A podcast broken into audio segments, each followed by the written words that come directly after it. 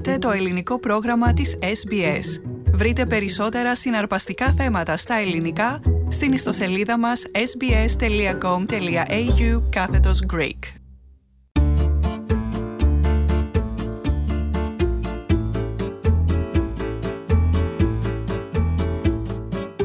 Χαίρετε και καλώς ήρθατε σε άλλο ένα επεισόδιο της σειράς μας «Πολλές φωνές, μία καρδιά». Είμαι ο Οδυσσέας Κρυπωτός και μαζί ταξιδεύουμε στα πέρατα του κόσμου, μιλώντας σε Έλληνες της Διασποράς για την ελληνική γλώσσα και πολιτισμό, αλλά και για τις δυσκολίες που αντιμετωπίζουν οι ομογενείς.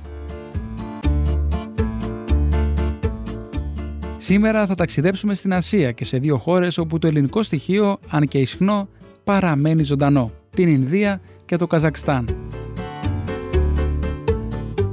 Η Ινδία, που τις τελευταίες δεκαετίες έχει εξελιχθεί σε μία από τις ισχυρότερες οικονομίες σε παγκόσμιο επίπεδο, ήταν η χώρα όπου ο Μέγας Αλέξανδρος και οι επίγονοί του βασίλεψαν επί 300 χρόνια, σφραγίζοντας ανεξίτηλα τον υπάρχοντα τότε Ινδικό πολιτισμό με στοιχεία που παραμένουν ορατά ακόμη και τώρα. Η αλήθεια είναι ότι η παρουσία των Ελλήνων σήμερα είναι μικρή, ενώ η αχανότητα της χώρας δεν βοηθά στην ανάπτυξη μιας σταθερής οργανωτικής δομής. Περισσότερα ακούμε στη συνομιλία του πρέσβη της Ελλάδας στο Νέο Δελχή, Παναγιώτη Καλογερόπουλο, με τον δημοσιογράφο του ελληνικού προγράμματος της SBS, Στέργο Καστελορίου. Η ιστορία των Ελλήνων στην Ινδία είναι πάρα πάρα πολύ παλαιά και ξεκινάει όχι μόνο με τον Αλέξανδρο, αλλά με διηγήσεις από Έλληνες της Ιωνίας που λόγω της εγκύτητας της ε, Περσικής Αυτοκρατορίας στην οποία υπήγοντο οι πόλεις της Ιωνίας είχαν λοιπόν λόγω αυτής της εγκύτητας ακούσει, γράψει για αυτή τη μαγική χώρα των Ινδιών. Πάντως επισήμως στην ιστοριογραφία από όσο μπορώ να κρίνω αυτή η ιστορία ξεκινάει με την εκστρατεία του Αλεξάνδρου που έφτασε στον Ινδό ποταμό δηλαδή κάπου στα σύνορα σήμερα μεταξύ Ινδίας και Πακιστάν στο Ινδικό κράτος του Παντζάμπ. Αν το βάζαμε τώρα σε ένα χρονικό περιθώριο αυτό κύριε Πρέσβη, πότε έφτασαν οι πρώτοι Έλληνες στην Ινδία; Αυτό προς το τέλος του 4ου αιώνα, δηλαδή γύρω στο 324 ή 325 π.Χ. Και πόσοι Έλληνες ζουν τώρα στην Ινδία, μου είπατε νωρίτερα ότι ο αριθμός τους είναι πολύ περιορισμένος. Ο αριθμός τους είναι πολύ περιορισμένος, διότι αφενός είναι η απόσταση, αφετέρου είναι ο εξωτικός χαρακτήρας της Ινδίας που δεν προσκαλεί τόσο εύκολα όσο κάποιον να πάει να εγκατασταθεί στην Αυστραλία ή σε μια χώρα της Ευρώπης ή στον Καναδά. Και βεβαίως το γεγονός ότι και η Ινδία μπήκε στην ε, παγκοσμιοποιημένη οικονομία μας στο κύκλωμα της διεθνούς οικονομικής δραστηριότητας μόλις πριν δύο δεκαετίες. Αυτό που μπορώ να σας πω είναι διότι δεν έχουμε ακριβή στοιχεία, διότι πολλοί από τους Έλληνες που εγκαθίστανται μόνιμα ή προσωρινά για λίγους μήνες, για ένα-δύο χρόνια, δεν δηλώνονται στις ελληνικές αρχές για να είμαστε σε θέση να τους αριθμίσουμε. Κάθε φορά με διάφορες εθνικές επαιτίους ή με άλλες αφορμές προσπαθούμε να τους ανοιχνεύσουμε. Οι συντηρητικές αλλά νομίζω και ρεαλιστικές εκτιμήσεις κινούνται γύρω στους 50 ανθρώπους, όχι περισσότερους από αυτούς. Η οικονομική κρίση που πλήττει την Ελλάδα και τον Ευρωπαϊκό Νότο γενικότερα έχει αυξήσει αυτόν τον αριθμό ανθρώπων τα τελευταία χρόνια νομίζετε; Νομίζω ότι τον έχει αυξήσει ελαφρά, διότι άνθρωποι που, Έλληνες ενώ, που εργαζόντουσαν σε ελληνικές ή σε πολυεθνικές εταιρείες και είχαν μια, κάποια επαφή με την Ινδία και εξ αυτού του λόγου είχαν ως μισθή επιχειρηματικές ευκαιρίες, μετά την απώλεια της θέσης εργασίας που είχαν, κάνουν κάποιες δειλές προσπάθειες να εγκατασταθούν εδώ. Κυρίως βέβαια είναι στο χώρο της εισαγωγής, εξαγωγής τροφίμων, ελαιολάδου κατά βάση, αλλά και μερικοί, εδώ που γνωρίζει η πρεσβεία, στο χώρο των κατασκευών, συμπράττοντας με Ινδούς επιχειρηματίες, προσφέρουν τις γνώσεις τους στο χώρο των κατασκευών. Στο χώρο της εσωτερικής διακόσμησης έχουμε μια συγκεκριμένη κυρία. Έχουμε και δύο ελληνικές επενδύσεις που ξεχωρίζουν. Η μία είναι της βιομηχανίας παιδικών τροφών Τσιπίτα στο χώρο της Βομβάης και η μία άλλη στο χώρο της αμυντικής τεχνολογίας στην Νότια Ινδία, στην πόλη της Μπεγκαλούρου που είναι η λεγόμενη Silicon Valley της Ινδίας. Μάλιστα. Είναι ένας πολύ μικρός αριθμός Ελλήνων που ζουν στην Ινδία, όπως μας είπατε. Έχει όμως καταφέρει να οργανωθεί, έχει κάποια ελληνική εκκλησία ίσως στην Ινδία, κάποια σχολεία που διδάσκονται τα ελληνικά; Κοιτάξτε, μην λησμονούμε ότι η Ινδία είναι μια αχανής χώρα με πληθυσμό ενός δισεκατομμυρίου 300 εκατομμυρίων ανθρώπων. Ακόμη δηλαδή και αν ο αριθμός των Ελλήνων δεν ήταν 50 αλλά 5.000 εγκατεσπαρμένοι σε αυτή την αχανή χώρα δεν θα μπορούσαν να κάνουν ακριβώς αισθητή την παρουσία τους, αριθμητικά πάντοτε μιλώντας.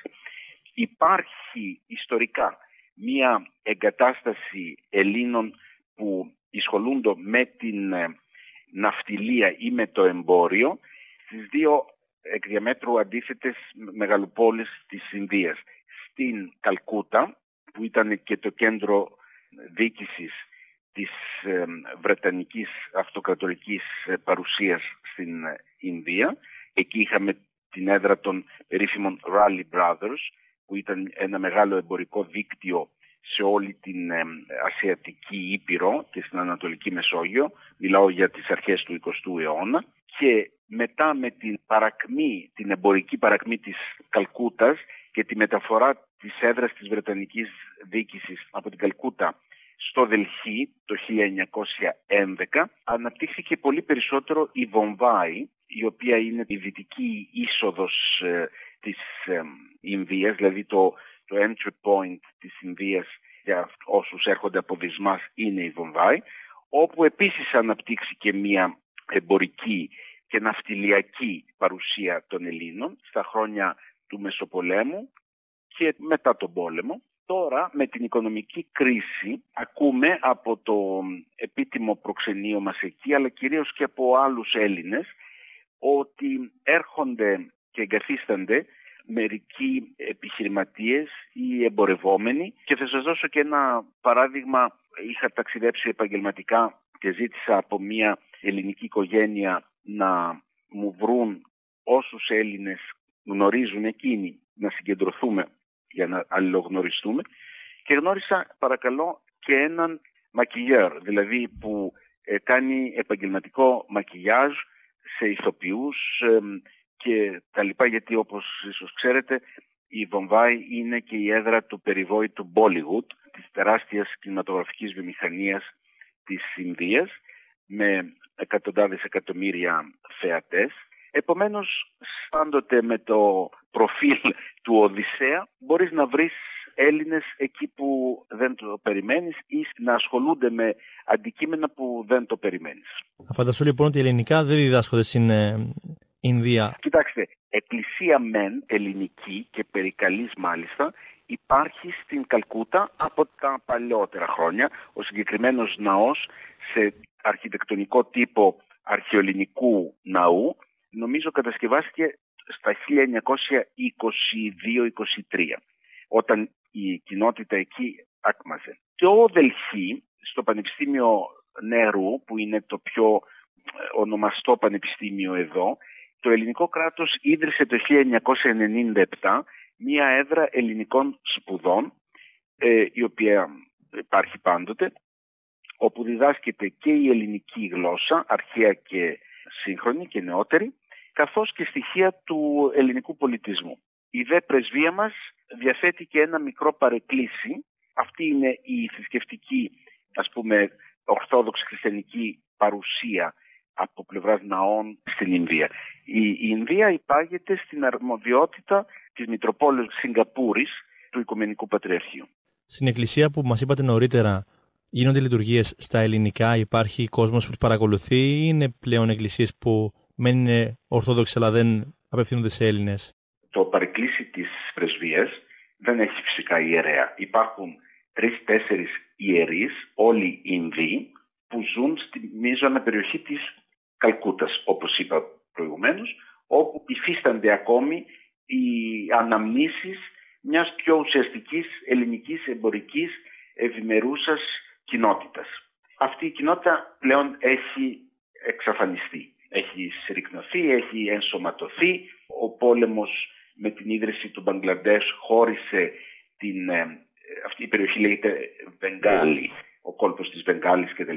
χώρισε την περιοχή της Βενγάλης, δηλαδή την ενδοχώρα της Καλκούτας, σε δυτική Βενγάλη που είναι η Ινδική και την Ανατολική Βενγάλη που είναι ουσιαστικά το σημερινό κράτος του Μπαγκλαντές. Όλα τα δεδομένα, όλες οι παράμετροι είναι αρνητικές για την διατήρηση αυτών των ε, ακμαζουσών ε, παρικιών από εκείνα τα χρόνια. Η κοινότητα της Βενγάλης χρονολογείται, η ελληνική κοινότητα της Βενγάλης χρονολογείται από πριν την ελληνική επανάσταση. Υπάρχουν μαρτυρίες ότι οι έμποροι εκεί ζητούσαν από την μονή της Αγίας Εκατερίνης στο Σινά, οι ιεροδιδασκάλους, οι οποίοι επήγαιναν στην ε, Καλκούτα και δίδασκαν ελληνικά στα παιδιά, όντας δε οι ιεροδιδάσκαλοι, δηλαδή και μοναχοί, ε, έχοντας και την ποιότητα του μοναχού, συντηρούσαν και τη θρησκευτική παράδοση και τη θρησκευτική παράμετρο.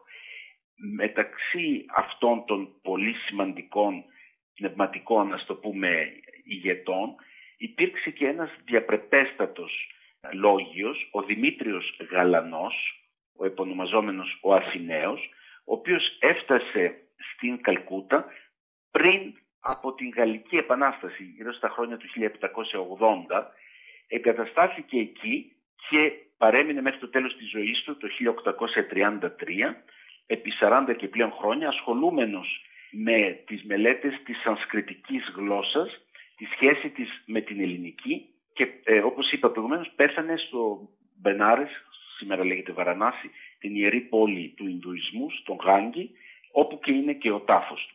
Οι δε μελέτες του έχουν εκδοθεί και βρίσκονται και στην Εθνική Βιβλιοθήκη της Αθήνας. Κλείνω λοιπόν αυτή την παρένθεση και επανέρχομαι σε αυτούς τους ιερείς, οι οποίοι δεν είναι Έλληνες στο γένος, είναι Ορθόδοξοι ιερείς οι οποίοι προσφέρουν τις υπηρεσίες τους στο μικρό Ορθόδοξο Πίμνιο το οποίο και αυτό δεν είναι Έλληνες ως προς το γένος. Υπάρχει μια μικρή παροικία Ορθοδόξων, η λειτουργία όμως ελάχιστα γίνεται στα ελληνικά. Και από αυτούς τους ιερείς, τους 4-5 δηλαδή όλους και όλους, ένας έρχεται με έξοδα της πρεσβείας μια φορά το χρόνο κυρίως για την Ανάσταση, το Πάσχα, στο Δελχή, για να λειτουργήσει το παρεκκλήσιο που σας είπα, του οποίου τα έξοδα τέλος πάντων καλύπτει η πρεσβεία για να δώσει τους υπαλλήλους της και τους λίγους άλλους Έλληνες που βρίσκονται εδώ, στο Δελχή, στη μείζωνα περιοχή του Δελχή, την ε, χαρά της μυσταγωγίας αυτής της ε, Πασχαλίνης.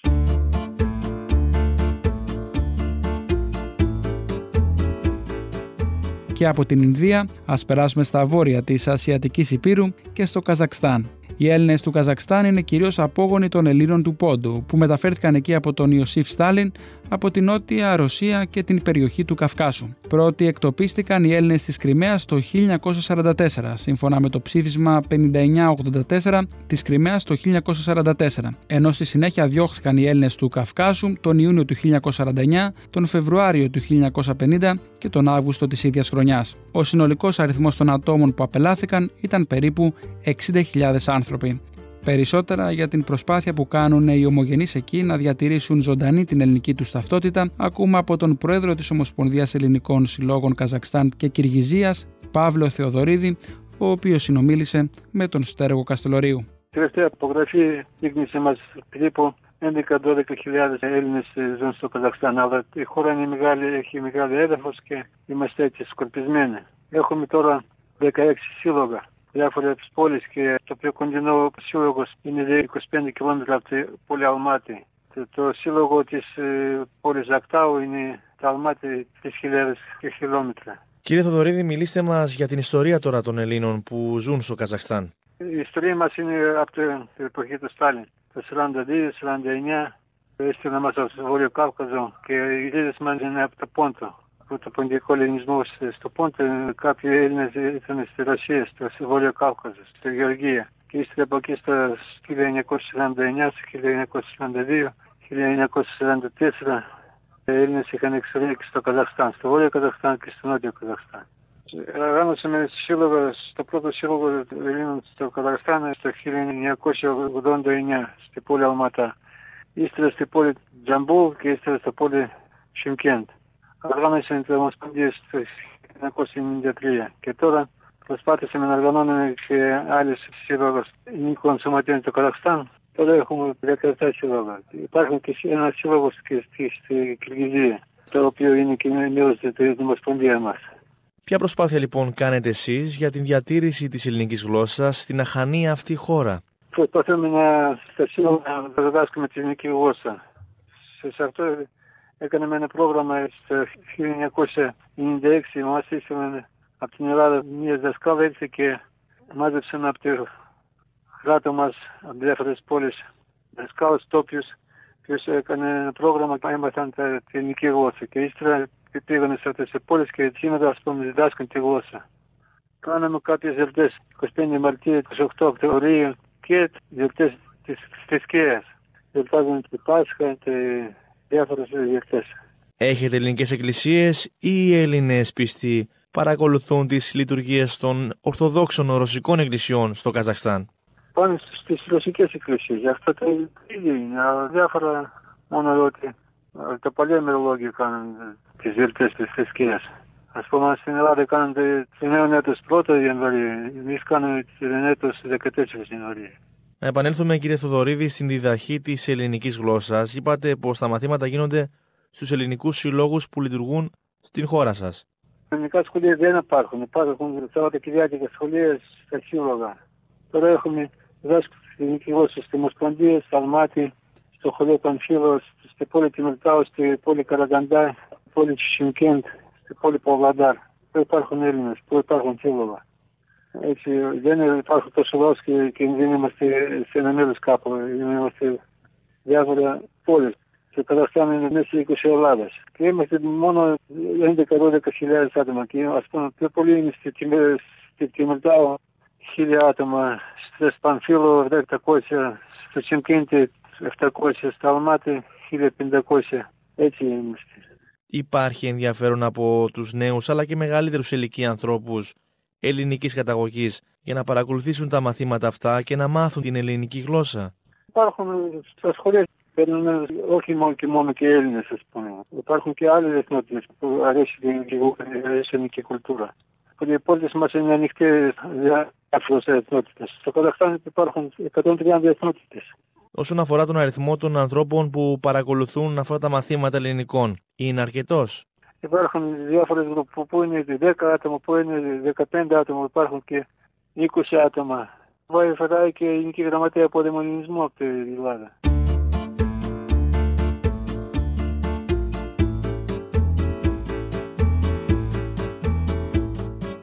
Και κάπου εδώ ολοκληρώθηκε άλλο ένα επεισόδιο της σειράς μας «Πολλές φωνές, μία καρδιά». Ευχαριστούμε που παραμείνατε στη συντροφιά μας.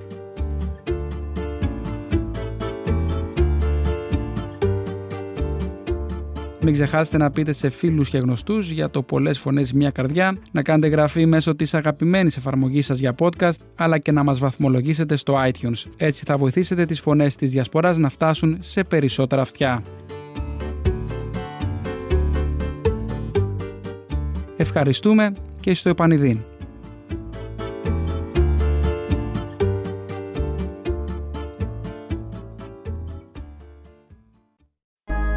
Find out what lies beneath the Scandinavian picture postcard setting. Noir Hear This, a new podcast from SBS that delves deep into the Nordic noir crime fiction genre. Available now on your favorite podcast player.